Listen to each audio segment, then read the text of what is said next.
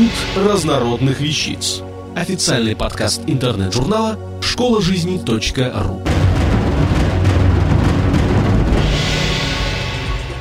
Михаил Груздев. Как писать правильно, коротко и понятно даже в интернете. Краткость сестра таланта. Жил-был человек, звали его Рудольф Флэш. Умер он недавно. Флешка не его изобретение. Его изобретение назвали афоризмами Флэша. Это правила, которые делают текст более читабельным, понятным и интересным. Рудольф Флэш считал, что любой человек может стать писателем, если просто ему есть что сказать. Надо лишь писать так, как говоришь, плюс несложные правила. Флэш предложил семь правил, соблюдения которых позволит сделать текст более читабельным. Первое. Используйте допустимые сокращения. Второе. По возможности составляйте предложения без использования слова «что». Третье. Используйте местоимения «я», «мы», «они» и «вы». Четвертое. Ссылаясь на какое-то понятие, выраженное существительным, повторите само слово или используйте соответствующие местоимения. Не стоит искать красочную замену. Пятое. Используйте краткие, ясные предложения. Шестое. В параграфе должен освещаться только один вопрос. Седьмое. Пишите на языке, понятном читателю.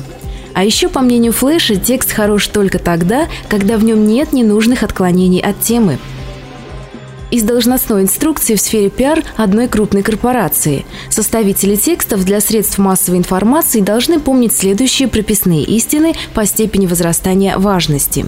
Избегайте громоздких слов. Избегайте лишних слов. Избегайте клише. Избегайте псевдонаучной лексики. Избегайте профессионального жаргона. Избегайте аббревиатур. Используйте активный залог. Будьте конкретными. Будьте проще – Будьте краткими, будьте организованными, будьте убедительными, будьте понятными. А вот несколько советов от Михаила Груздева. Первое. Никогда не доверяйте встроенной Word-системе проверки орфографии и синтаксиса. Проверяйте тексты. Семь раз проверь. Второе. Делайте предложение как можно короче. Третье. Прочтите вслух то, что вы написали. Возможно, ваши творения будут читать вслух или пересказывать. А лучше попросите сделать это кого-нибудь. Четвертое. Не используйте в одном предложении двух сходных по звучанию или смыслу слов. Экономная экономика обладает ярко выраженным экономическим эффектом. Ну или памятные сувениры, прескурант цен и так далее – Пятое. Бойтесь канцелярских оборотов, когда простые глаголы заменяются причастиями или деепричастиями. В этом Рудольф Флэш прав на 100%. Именно глагол обозначает действие. Совершающий активную транзакцию по обмену валюты человек просто обменивает валюту.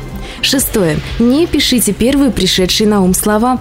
Обычно это просто привычные речевые штампы, которые сразу убивают интерес.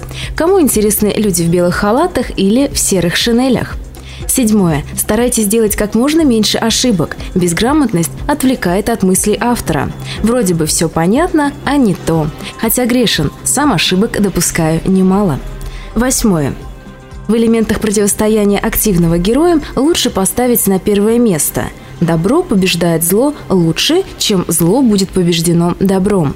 Важные слова и активные глаголы тоже лучше поставить в начало предложения. И главный совет – обдумывайте каждую свою фразу, старайтесь просто сократить ее без потери смысла. И в конце анекдот в тему.